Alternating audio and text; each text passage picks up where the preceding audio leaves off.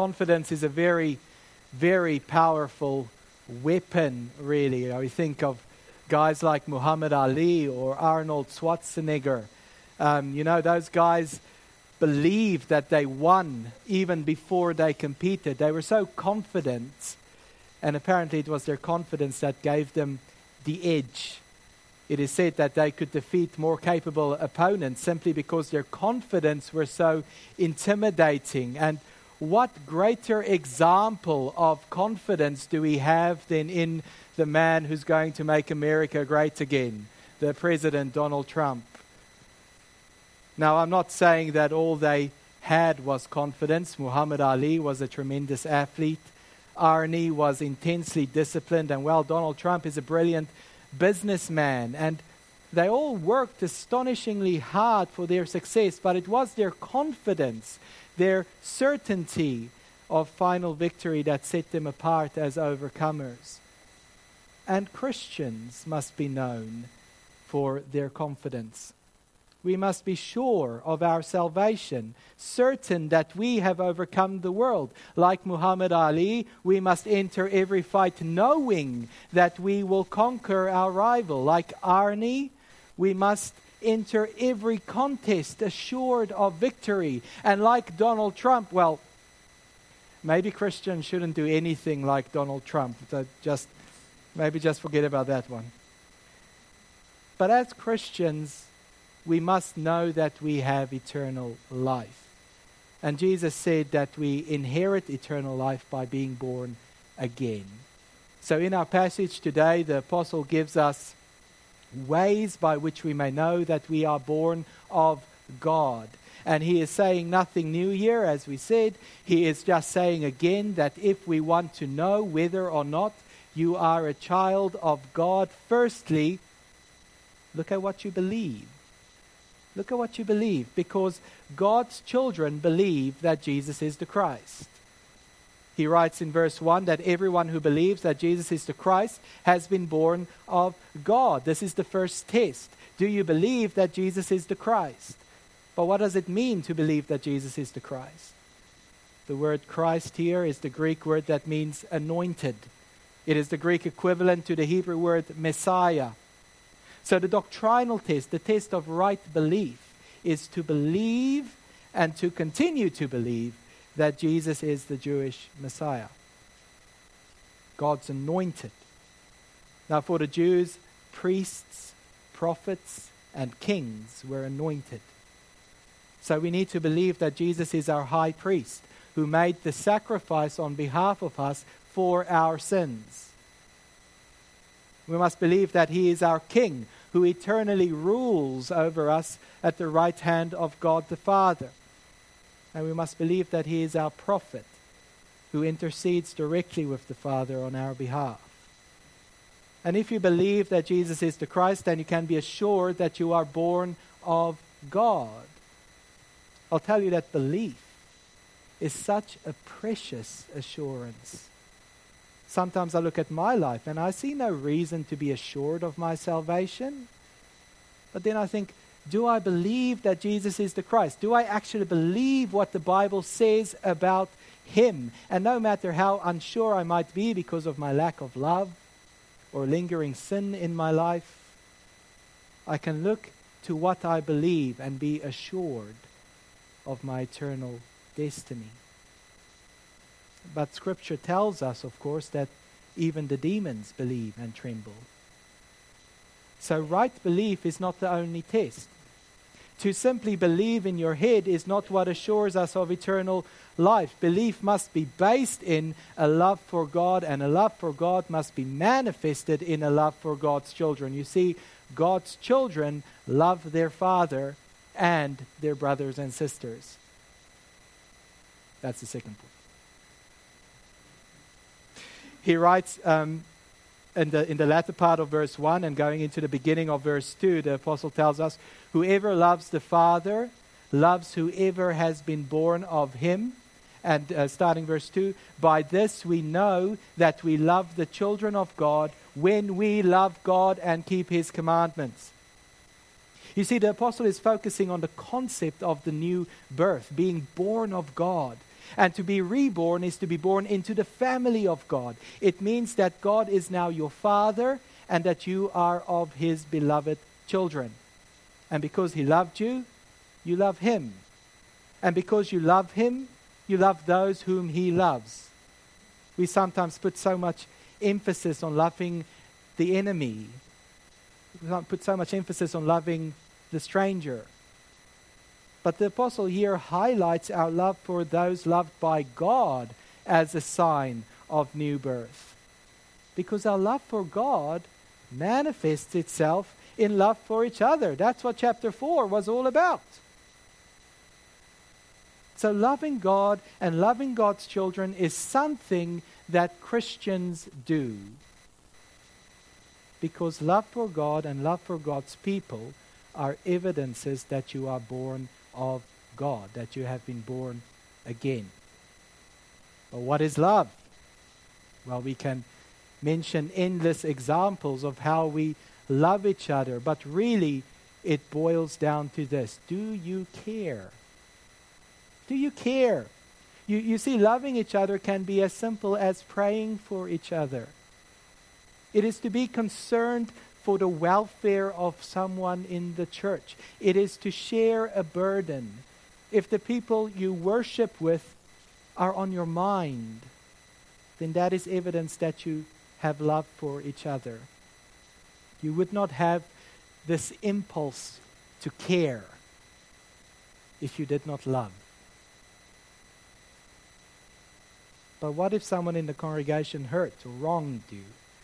What if gross sin wrecked a relationship within the church? What if you just cannot bring yourself to love a particular brother or sister? Do I still love God if I hate or resent or just don't get along with a brother or sister?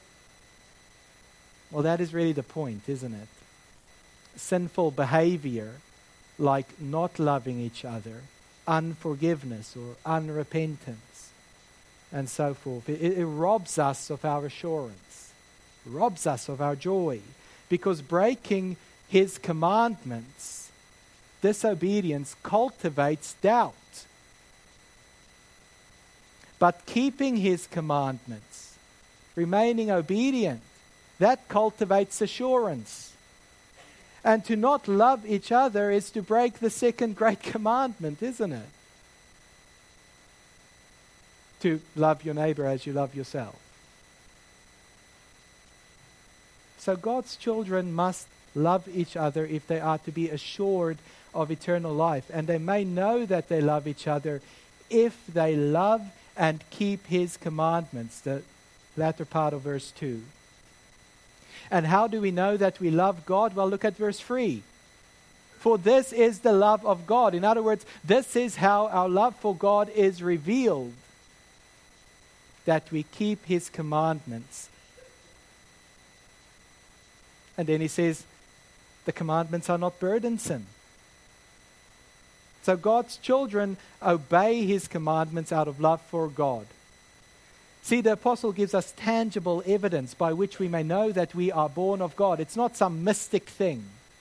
We may know. The way that you may know that you love God's people is by keeping God's commandments out of love for God. That's the third way by which we may know that we are born of God. If we keep His commandments. And His commandments, He says, is not burdensome. See, the same Lord Jesus who said, If you love me, you will keep my commandments. Same Lord Jesus who commanded us to be perfect as his Father in heaven is perfect, and who said that we are to love one another as he loved us, also said that his yoke is easy and his burden is light. Now, that does seem like a contradiction, doesn't it? Be perfect, love as he loved. Elsewhere, he would say, Pick up your cross daily and follow me. He would say to a rich man, Sell everything you have and then come and follow me. In his Sermon on the Mount, you'll find it in Matthew 5, Jesus made the commandments impossible to keep. And then he said that the law is still to be kept perfectly. So, how can he say that his burden is light? And how can John say that the commandments are not burdensome. Maybe the law has been abolished by Jesus' life, death, and resurrection. Well, no, because Jesus said that he did not come to abolish the law. Ah. And then in that same verse, we find our answer. Why is his yoke easy and his burden light? Why is the commandments not burdensome to keep? Because Jesus came not to abolish the law, but to keep it. And what does John tell us in chapter 4, verse 17? As he is, so also are we in this world. Jesus is perfect as his Father in heaven is perfect. Jesus does love God with all his heart and all his strength and all his mind. Jesus did not abolish the law, but he kept it. And here's the gospel He kept it on our behalf, kept it for our sake. Because he carried the curse, our cross is light. Because he obeyed, our yoke is easy. Because he suffered and died for our sins, our burden is light. And because we are saved by grace alone, through faith alone, the commandments are not burdensome. And this is because the law is not the means by which we earn eternal life. We may know that we have eternal life because the law has been kept on our behalf. So the law is no longer a burden, it is a blessing because it reminds us that we are saved not by our own righteousness, but by the righteousness of another. We look at the law and we are reminded that we have broken it, that we cannot keep it, and that if we are to be judged by God's law, we stand condemned. And if we simply had the law, the law would be a burden. But the burden has been lifted from us and carried by another. The yoke of perfection has been carried by another. Someone else was perfect because perfection was too heavy a burden for us to carry, for me and for you to carry.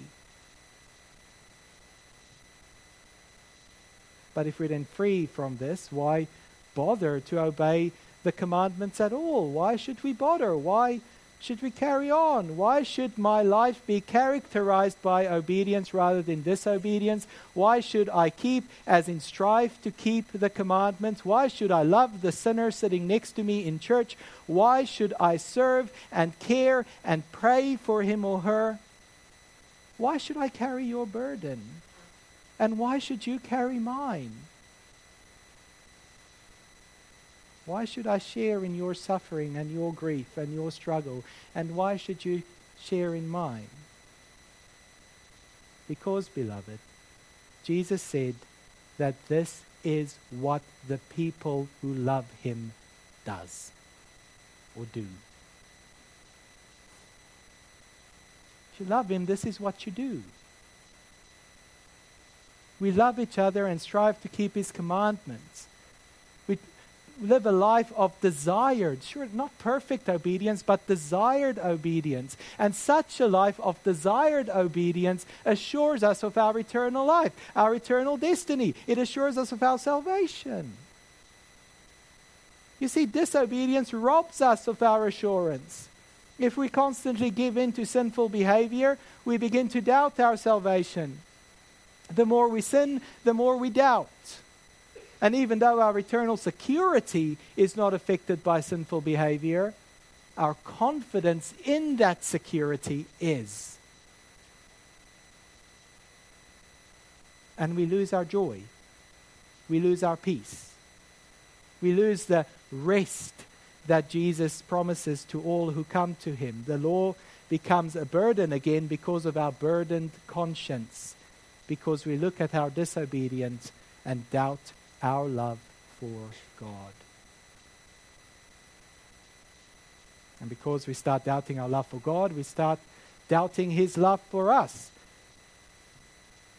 But the commandments are not burdensome for those who are born of God. Why? Verse 4 For everyone who has been born of God overcomes the world. God's children overcome the world. The Greek word here for overcome and victory is the Greek word nikao.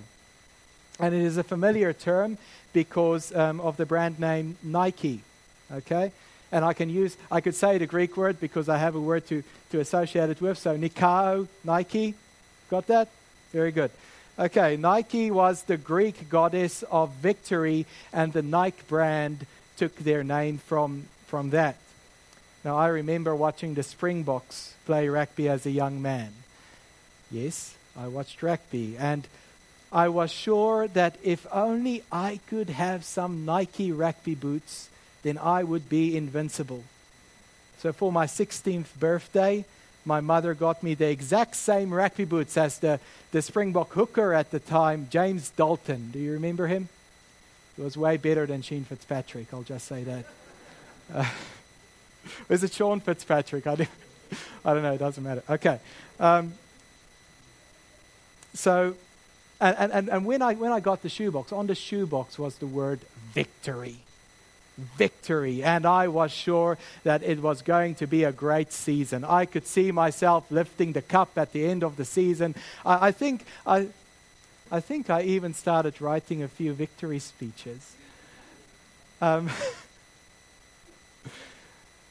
but, of course, we only won two games that season. And um, James Dalton started wearing Adidas. Uh, so Nike gave me false assurance of victory. Um, but godly obedience, it, it's not like that. It's not a false assurance. in a life characterized by godly obedience, we see the proof that we have overcome the world. When we overcome, we are assured that we are overcomers. Why? Because we would not be able to overcome unless we have been born of God.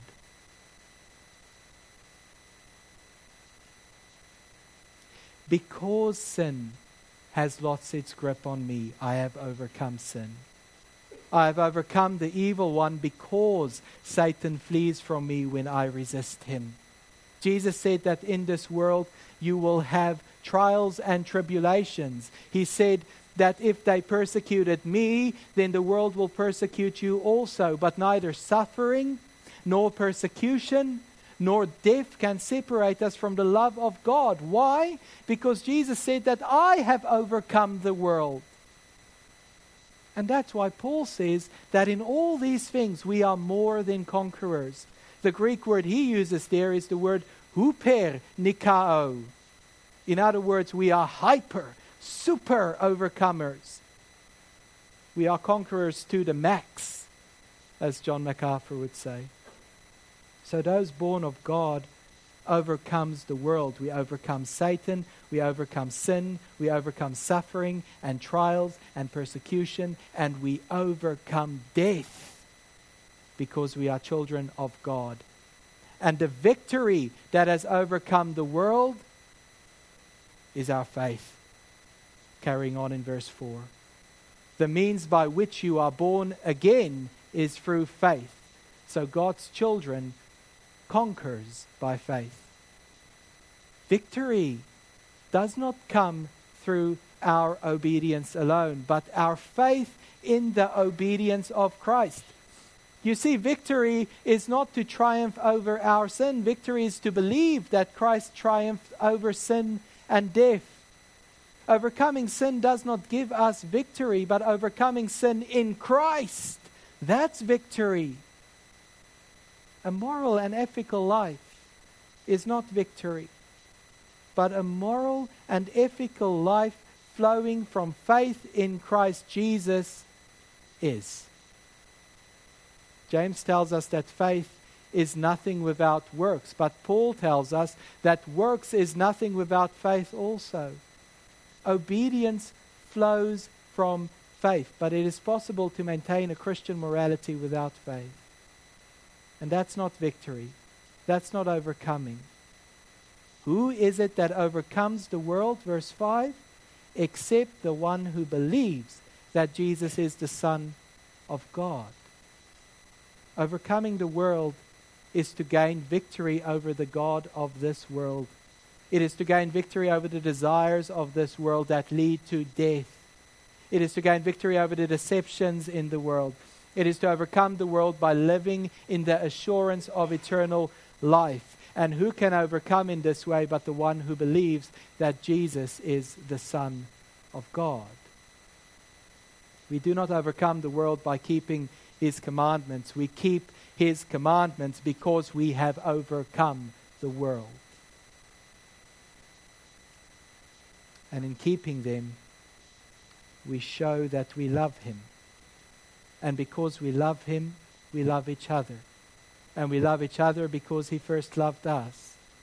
And we know that he loved us because we saw his love in that he gave his son to be our priest, prophet, and king. And if we believe this, then we can be sure that he is abiding with us. And all in whom he abides in have been born of the Spirit, and thus born of God. You see, these tests which the apostle has been teaching us throughout this letter, they're all interconnected. You pass the one because you pass the other, so to speak. And one cannot be passed on its own. Why? Because right belief, love for each other, and a life characterized by obedience are the marks of a Christian.